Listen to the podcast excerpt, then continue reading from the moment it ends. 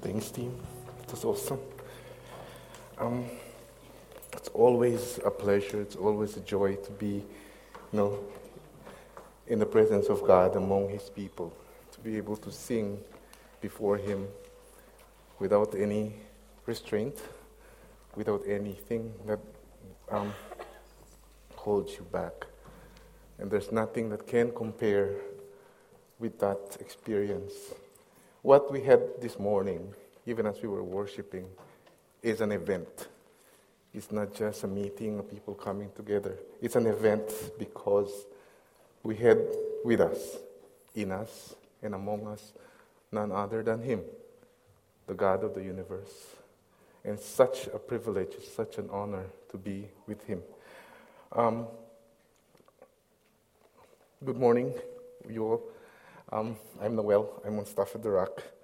Um, I'd like to, to take this morning to talk about something that we have all experienced in one way or the other.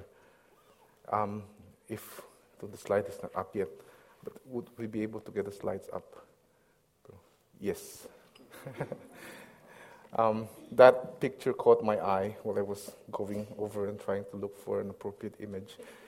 And I think even without the title on there, you'll be able to see, um, just looking at the picture, of what we're about to look at this morning. Um, there's something about children. Then the younger they are, the less they know, the more helpless they are. It seems that the more authentic they are in the way they express this particular experience and emotion. No, um, and this is something that we all are familiar with, you know, whether are old or young, um, regardless of where we are at life.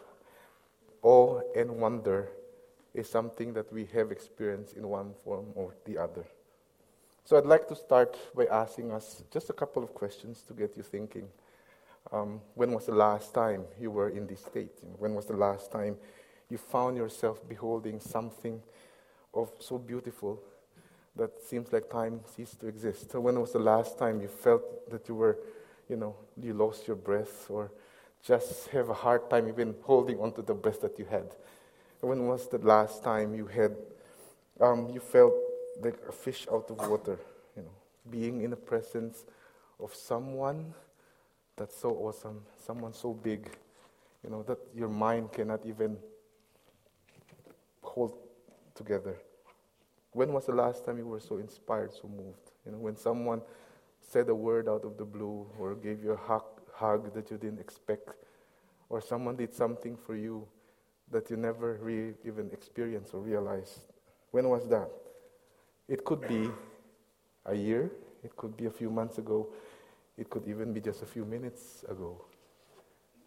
You know, what I'm saying is about awe and wonder. And there are, I said, it's, it's a universal experience, a universal feeling. People experience awe and wonder. And that, it defines, you know, if you look at, try to Google what it means, it says awe and wonder are our own responses to a larger reality. It's, it's something characteristic of how we respond to beauty, to things of the natural world, to the feats of body and mind, it's always associated with an experience of the divine, experience of something that's bigger. It's, it, it's a combination of feelings.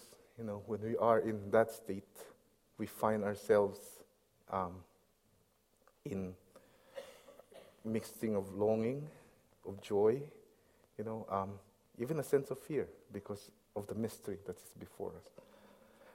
But these are feelings, and as what you know, Brother Paul shared last time, feelings. God has made us social beings. He's made us feeling people who can feel and react, and that's for us express purpose. He created everything in the world for a, a, very clear purpose, and that is to give Him glory.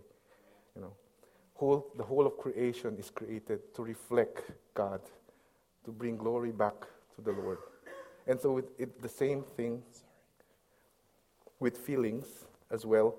Um, awe and wonder is meant for us to look back at the one who created all things, to look back at the Creator and see who he is. who he is and what he is supposed to be. Um, there are re- there's a reason for that, and I think if you look at um, there are people who are studying what this awe and wonder does, but those of us who are who know him know what it's for.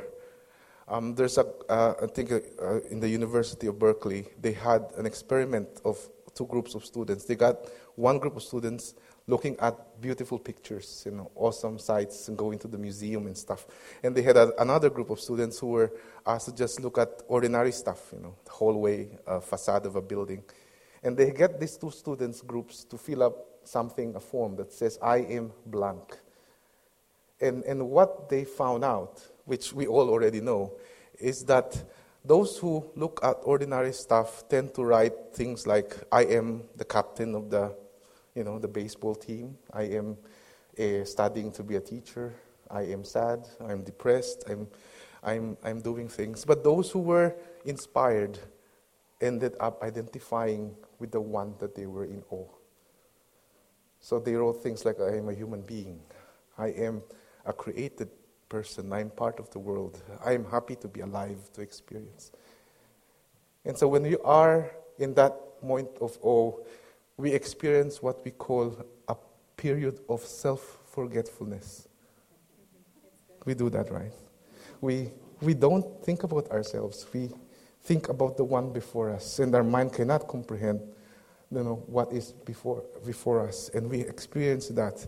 And the other thing is, they saw that those who experienced that sense of awe were more than likely to also pick up a pen that was dropped. Not only do people experience that period of self forgetfulness, they also had become more altruistic in their expressions, selflessness as well. And that is spoken of in the scriptures. When we see God, we identify with God. And like the song says, you know, as, as I see the Lord, you know, everything fades away. And all I long is to be like Him. All I long is to be with Him, to be with His people. The other thing, another experiment that they did, they also found out that people who were stressed tended to have chronic illnesses, right? And that's because they traced it to certain things in the blood, enzymes or hormones. But they found out that people who were awed had less of those markers than those who were not awed. And so awe and wonder is good for your health. It is good for your health. But when? If it's taken within the context of what God has created. So everything has a purpose. You know, there is an order in creation. God has created everything that is for a specific order. And if that way, if that order is followed, then you will reap the full benefits of it. So even knowing that it's good for your health, um, what does that mean? We cannot be swimming with the whales every day. You know, we cannot can we, we cannot be climbing Mount Everest every day or going to all the sites in the world, in the cities that we want to, because even the cost of that would not be good for our health. Just thinking. But there is a way. He has created that. And that is free, and that is open, and that is available to all. And that is for Him, you know. But, you know, when you look at kids, again, looking at kids. You, we, when they are kids, you know, the less they know, they, are, they seem to be in awe of everything. But as they grow up, some things change. What is this thing that seems to have um, caused people as they grow up to lose that magic, that sense of wonder? Um, there could be a variety of reasons. You know, if, if you go to Mount Everest every day, after a while, it loses its, its, its significance. And that is more than, it's not about the thing that you're in awe of, it's actually a condition of your heart. As we become familiar with the thing that is before us, we start to lose interest. Our eyes get strayed to something else, and we start looking for something else. And so the familiarity plus against probably it's, it's that sense that we know. So we, we know about this already. So this is not something that I'm keen to look more deeply anymore. So the more we know of stuff, and the more we think we know of stuff, then the magic starts to disappear. So we, our heart, therefore, starts to become hard, maybe callous towards the thing, the beauty that's before us.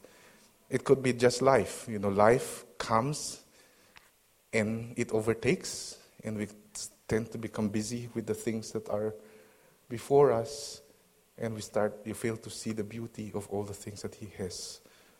We fail to see the way He speaks to us in little things to to people and to the, the, the, the people around us. And so there are times also as well, is as you grow, you lose that wonder. You know, you, the, there's the fear that develops.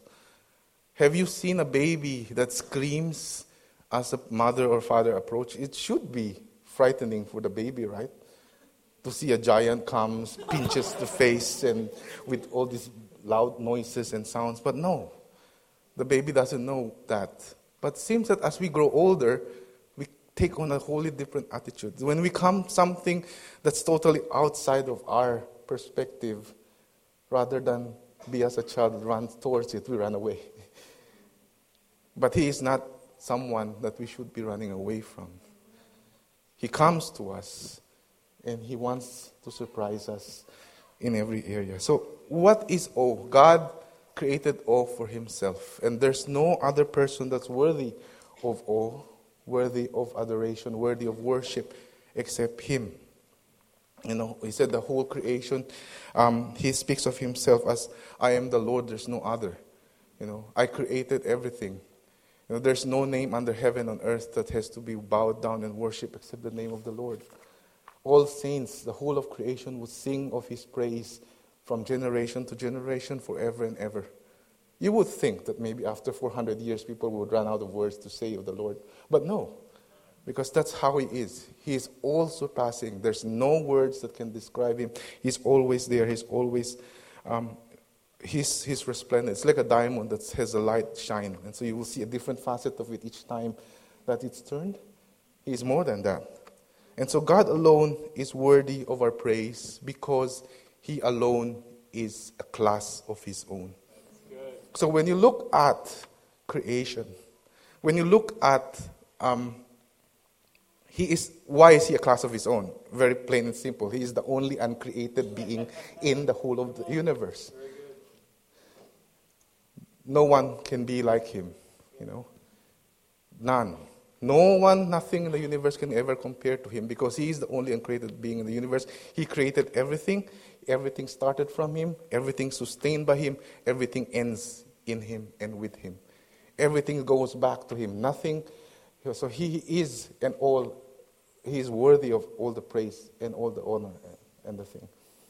Who is and so, if, if the purpose of creation is to reflect God and worship God, then the purpose of creation, as what Brother Simon said earlier, is to boast in God and in God alone. You know, man could be the apex of his creation. Before man, who was it? It was Satan. He was the most beautiful of the angels. But when Satan you know, was taken off, God created man, and God, man became the apex of God's creation. But it is never the right of man to take glory for himself. You know, um, and, and this is what we see. Because as, if you take God out of the equation, who is left? Man. And so the, the purpose of everything here in the world is to get God out so that man can stand on his own and be glorified and be worshipped. But that has never been the stand of man. That has never been the order of things. He has to be God and God alone. And God and so, when man compares himself to God, even though he is the apex of creation, he can never be like God. He can never compare himself to God. And we have seen that in all sorts of stories. You have seen the story of Paul. You know, Paul, if, he, if you just look at his CV, uh, probably he'll be, you know, well admired. He has, you know, he said, if I can boast of my CV, I can. I'm, I'm all of these things. You know, if I am a Pharisee, a Pharisee is like a, you have nine PhDs on your belt. That's how, how thing. But when he came face to face with God and encountered God, he saw that he was nothing but rags. You know, he is, there's nothing of himself that's worth pleasing. You know, he said, if I can boast, I will only boast of him and of what he has done for me. There's another person who probably had a similar experience in the Bible, and we know this person as Job. And nobody wants to touch the story of Job because of, of that. The, the, the, we all know his story. But if you look at Job, he was also, as Paul says, blameless and righteous because he was he followed probably everything to the letter and there was nothing to um, he even that did not just 100% he did 110% in fact he so knew god he thought god was predictable you know that's the same thing as we when we as soon as you know what's what's the thing that causes us to lose wonder is the moment we are able to package the thing before us into something that we think we know and so that's what he did he thought God was predictable. So if I do more than 100, if I sacrifice for sins that are not committed yet, for even sins that are not confessed yet, maybe God will even bless me more. So that's what he thought. But what happened was, um, in that single day, he lost everything.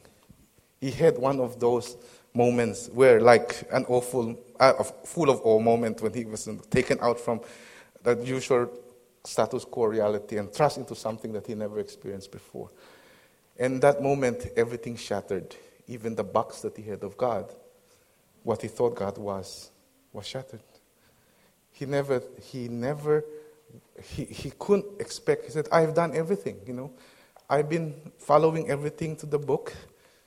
I've done everything, but why has this happened to me? And his friends came uh, with good heart probably, but they also brought their own packages of God that they would like to give to, to Job and said, You might have done this and that. And so his heart was full of questions. So he questioned God. You know what God did? He just showed himself. He showed who a class that he was. He said, I, This is God, I am me. You know, I created the universe. I did everything. This is the expanse of my governance. Where are you in all of that, Job? Just like this dust on the ground. And then Job, in, in, in coming to grasp with God, he come, he, his questions were not answered. But what he experienced, that awe and wonder, brought him to where he should be, at the foot of the Lord. And you know, the Job the last chapter of Job is very special because it expresses what, you know, the experience of every one of us, I think, when we are in the presence of the Almighty. He said, I've heard of you with my ears, but now my eyes have seen you. And lo, I turn, I repent in dust and ashes. And that is what coming and beholding the presence of God brings us. It brings us to a point of nothingness. There's nothing that we can boast when we are in the presence of God. And truly, as we start in that starting point, when we are nothing, that is where actually everything starts. God created the whole universe, everything from nothing. And so, unless you come to a point of nothingness, he cannot begin his creative work in you. We have to start from there.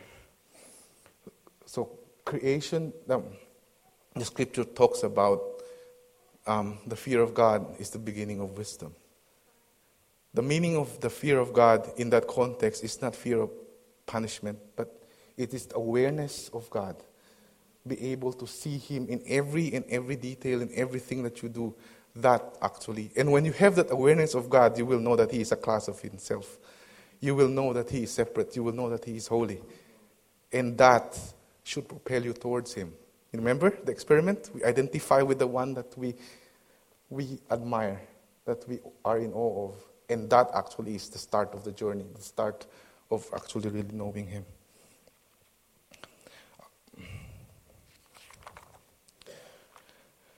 So, if God is.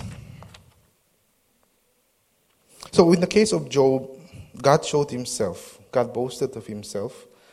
And in the case of Job as, as well, oftentimes questions do not need to be answered. It's just what is needed is actually a change of perspective. So as your perspective goes from the ground to Him, you know, you begin to see that there is actually a purpose in everything, even in your life. God and, and, and so Jesus is, you know, the express revelation of the Father. So, so remember that when Jesus came, he is also he came as a man, but he also came as God. And so everything that he did, you know, from the time that he was born down to where when he gave, when he went, rose up from heaven, solicited awe from people. You know, even though he was born and laid in a manger, you know, the angels sang, you know, um, kings and shepherds came to see him. That is how deserving he is of all.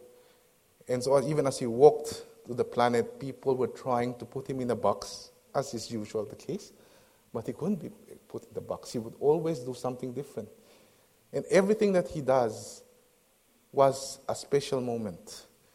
It caused people to see him in a different way. It caused people to shift the direction. And that's what, you know, coming an encounter with the Lord is. It always changes us.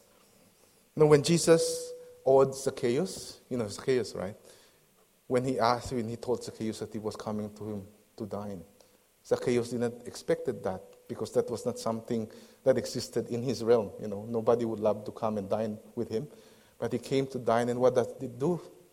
He was in awe. He turned to Christ and he repented and he changed. He was a changed person. A woman who was about to die knew that she was about to die for a crime she knew that she has committed. But what did Jesus do? He forgave her. You know, um, he didn't condemn her. He loved her. And probably this is the very same woman who wept at his feet and dried you know, his feet with her hair because of that love that she has experienced, that she came to, to be in awe of. Um, a pagan ruler like Pilate was in awe of Christ. He saw that this man, even though outside he was garbed with, you know, he was, he was, he didn't look like a king, but he saw the authority in this person. He was awed not just by the way he answered, but the way he didn't answer. Even though he had authority, he didn't. He withheld his authority. I mean, he did not, out of love, enforce authority on people. And that changed his heart. In fact, he himself admitted that Christ was king. He placed a mark on the cross. The centurion who was at the foot of the cross saw how much he loved his mom and his and his brothers, how much he asked God to forgive the very people who hurted him, exclaimed, Surely this was the Christ. So, Christ, God, everything that he does is worthy of awe. He, he, he is worthy of awe. He is worthy of our wonder and our praise. And he continues to do that today. Maybe not physically, but he does that through his people through the Holy Spirit that is within us. Think of yourself, you know, the, the time that you had an encounter with Him.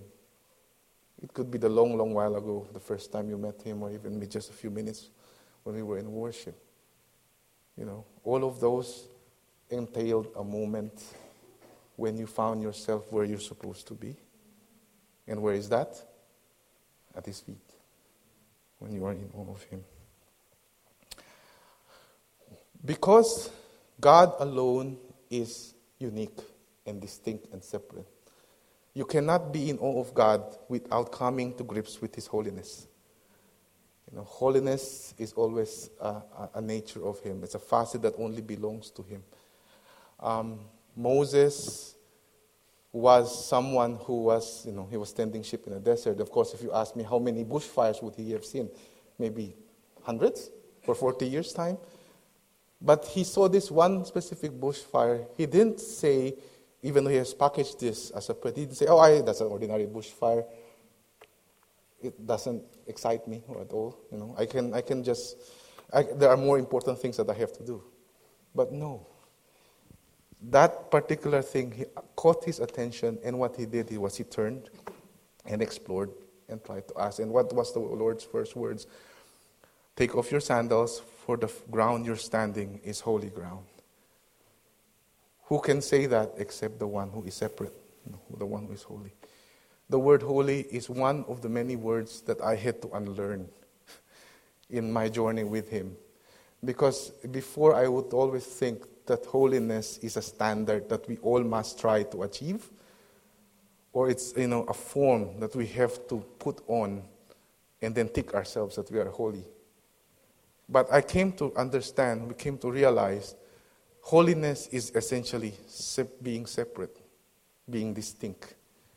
And there's no one in the whole of created universe who is who has that title except God. Because he's only the one who is creator. And so only he is holy. The ground became holy not because of the ground's merits, you know. The ground became holy because of God who was there. Everything that we do if it's apart from God, it does not, it's not holy at all. And, and so, when, when, when, and Moses came to realize that, he came face to face with God. He came to realize that he was nothing before the Lord. And that started a, a, his walk with God. And I think the more he came to know God, what happened to Moses, the less he thought of himself. And Moses was known to be what? The humblest person in his time. And which is what Paul was saying, which is what John the Baptist says, you know, the more I know you, let you be greater and greater, let me be less and less. That even be I may be just like the ground. But I can be holy because you are there. You know, the ground. It's not about the ground, it's about you that makes everything holy. Um, so when God got Israel, He did, He asked them to be His own. He asked them to be holy, for he was holy. And there's a, a part in Leviticus that says, Be holy because I made you holy. So, why would God therefore ask us to be holy when He knows that we cannot be holy on our own? Right? Why would He ask you to be blameless? You know, the purpose of God is for us to be holy and blameless in His sight. But this is not something that of our own we can do. Again, it points us to Him. Where do we go? We go back to Him and ask Him to make us holy because only He is holy. If He is a class A, we're class B. All of creation, the angels, even the devils are created of God. They're in class B. They cannot, they're ordinary, they're profane. We cannot be a class A unless He makes us holy first. Think about the, the story of the, the lady in the well. If Jesus had the living water, why would He ask the woman for water? Right? It is to point the woman to go back to him. Because the woman has to say, I cannot have give you this water because I have to go back and ask it from you. If God asks you to do something, it's not for you to just grab it and go around and do it. It is for you to go back to Him and say, I need you to do this for me, for you. Because it has to go back. He has to be the one to make us holy. He has to make the one um, to be the one to make us distinct. There is I think something that all the patriarchs have come to know is it it is that only God that actually is able to make um, to to do what God um, to do the work of God. In Malachi 2 verse 5, God has said, My covenant spoke was with him, a covenant of life and peace. I gave them to him. This is called for reverence. He revered me and stood in awe of my name. All of the patriarchs, again, you know, from, from Abraham to Jacob, all had moments of awe. They all had moments when they knew that they were nothing before the Lord. When, you know, the very thing that, you know, just earlier in prayer, he said um, Abraham had to accept that he can't have a child, that Sarah was barren. Because we have to be in that place before God can actually start um, doing His work. So, awe and awareness of the presence of God is actually repentance. And Jesus says that unless you become like kids, like little children, you will never enter the kingdom of God. For only a child will you be permanently in awe of Him and what He chooses to bring to your attention. Only a child will you not be content with the ordinary, but learn to seek the depths of God. Only a child will you be always be asking questions and not put him in a box and say, I know him already. That he does not ex- excite me anymore. The call of holiness is actually a call of every child of God because it's the presence of God that makes us holy. The only distinguishing mark, as I said earlier, of the people of God is the presence of God, and only the presence, only the people of God have His presence. It is what makes everything work. It is what makes everything possible. In Ephesians, Paul writes that we are chosen before Him, before the foundation of the world, to be holy and blameless in His sight.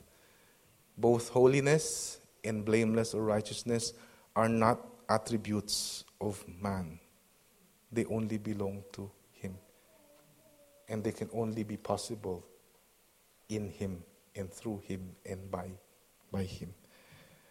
Um, 1 Peter 2:19 goes that you are a chosen people, a royal priesthood, a holy nation. You are God's own possession.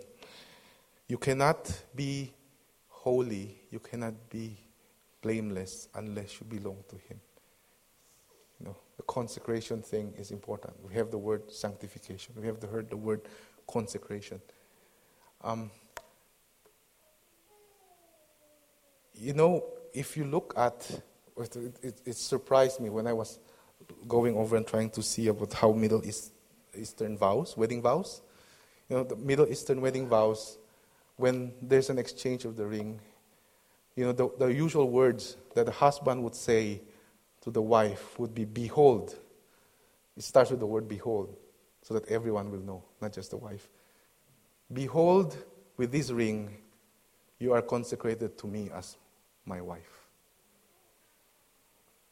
God has been saying that of his people. Behold, of Israel, behold of us. Now, behold, church, with this seal, you are consecrated to me as my bride. If you do not, if we are not capable of being in awe, even of that phrase, you know, where will we be?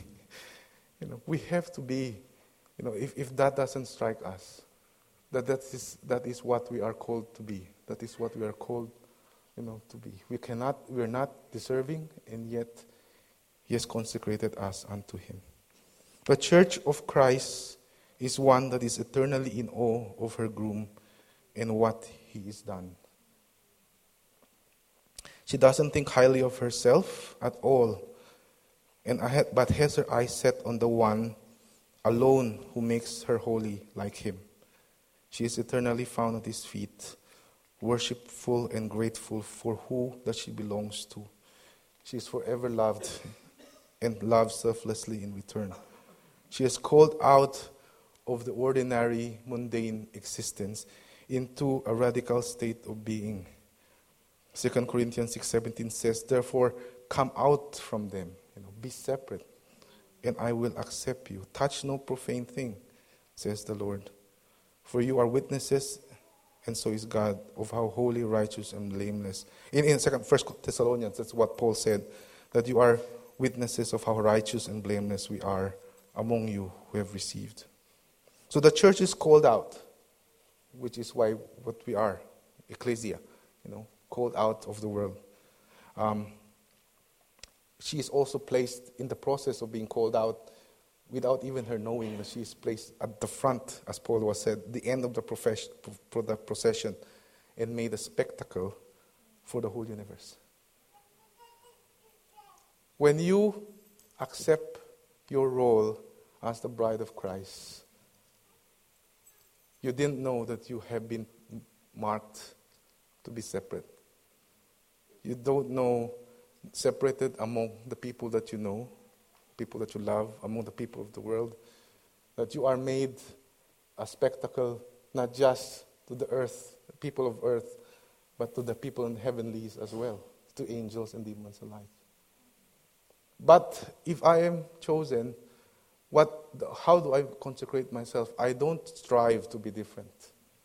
The only thing I have to do is put my eyes on Him and be reminded of that fact every single day. Everything, every day. That's, that's the purpose, you know. When, when God said, created all the, you know, the, the special days and the assemblies, it is to remind people that they are not ordinary, that they were chosen for Him. If you have that in your mind, your action will take care of itself. You know, if you always think of that, if, if a woman, uh, how does one become a royalty if you are not of royal blood? Normally, you're married into royalty, right? So Kate probably became royalty because she married a prince, and her being royalty is incumbent on her marriage to the prince, not of herself.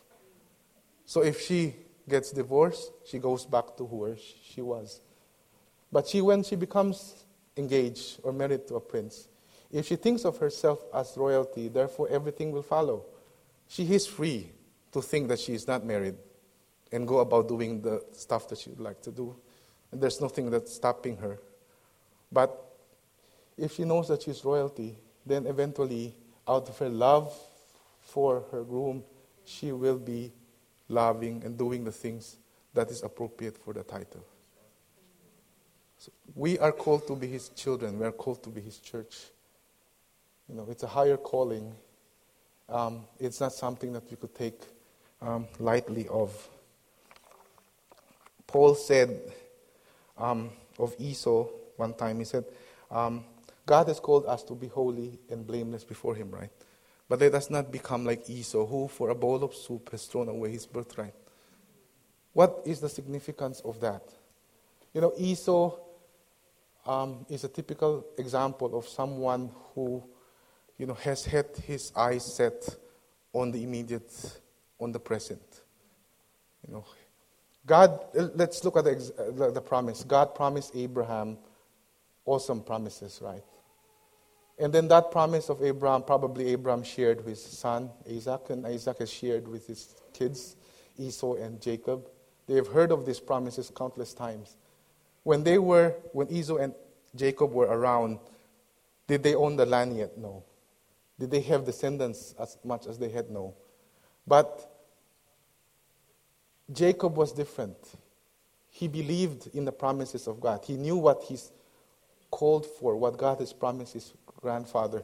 He longed for it, although the way he tried to get it was wrong.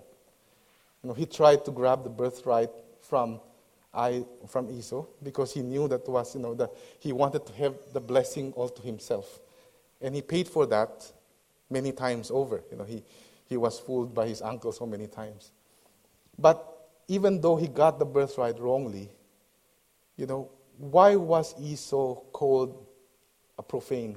Why was he called pagan? Why he was called because Esau despised his birthright. He despised the promise that he was called to. He said, What did he say? What is good is that birthright for me. It does not merit me now. I am hungry now. So I'd rather take the bowl of soup and sell my birthright.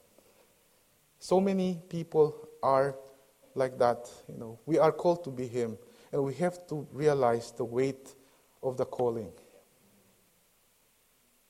even as we go about our ways, even though as we go about the things that we do, and there's nothing wrong with eating and drinking, getting married, and so on.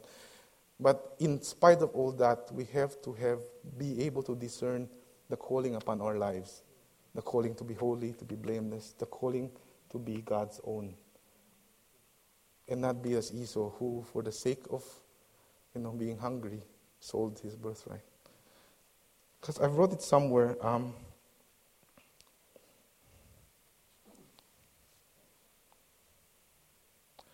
Has the sacrifice of Christ and the rewards that he has promised his bride become too familiar, too future oriented, too profane, or too simple because we already know what it was, what it is? That it's not a subject of awe anymore. Has it lost its appeal, its value, that it can be traded for the bowl of soup, or something that is immediate? Remember, church, of the calling that you have received. Paul said, I'm afraid that just as Eve was deceived by the serpent's cunning, your minds may somehow be led astray from your sincere and pure devotion to the Lord. That was the same charge to the Ephesians church. Because they were so busy thinking that they knew God and that what they're doing was the right package and things, that they um, forgot the first love. Let us keep ourselves reminded of who we are and who we will be. Let us not cease to be in this posture of awe and wonder before Him. Know, to constantly live in the fear of the Lord, our Holy One. He has not taken out, us out of the world. That was Christ's prayer, right? He said, Father, I pray that you do not take them out of the world, but you protect them from the evil one. Protect them from the lies of Satan, that you will not be beguiled like Eve was. Um, the reason why is so that as we come to know Him, the world will come to know Him as well. Um, in Acts, it says that God did this so that we, they may, that they who seek Him and perhaps reach out for Him and find Him, though He may not be far from us. For in Him we live and move and have our being. It is possible for the holy to be in the ordinary things that we do because He is there. And He says, I am with you. I will not leave you. He is in you. The kingdom of God is in you. And that's the purpose of you know who we are. Um, it may not be related, but I, I feel like you know Greg shared one time in staff meeting. He said the truth is given as a sword, right? It's not to chop other people. It is to chop ourselves. As we get chopped by the truth as we find ourselves on the ground, as we die to ourselves, new life comes. The resurrected, invincible life. And that, as people see that life that comes out of it, as they see the life of God, class A, in it, you don't need to convince people. They will come and gladly chop themselves as well. And that is the purpose of the church, I think. That we may be holy and blameless before Him, not of our own, but He who made us His own. And so I'll end with two uh, verses. One is Hebrews 12 28 to 29. And since we are receiving a kingdom that cannot be shaken, the eternal promise, let us be thankful. And so worship God acceptably with reverence and awe. For our God is a consuming fire. Habakkuk 3 2 says, Lord, I have heard of your fame. I stand in awe of your deeds, Lord. Repeat them in our day, in our time, make them known. In wrath, remember mercy. Lord, we give you glory, for you deserve glory, and there's no one in creation that's as worthy of praise and adoration as you. And Lord, as we see ourselves at your feet, we could not help but be thankful and grateful for who you are. That it is not us who chose you, it's you who chose us from the beginning of time, from the creations and the foundations of the earth, so that we may be as you are, holy and blameless before you. Let us be in awe of him every day. Let that position of that child that you see be the position of our heart every single day, every single minute.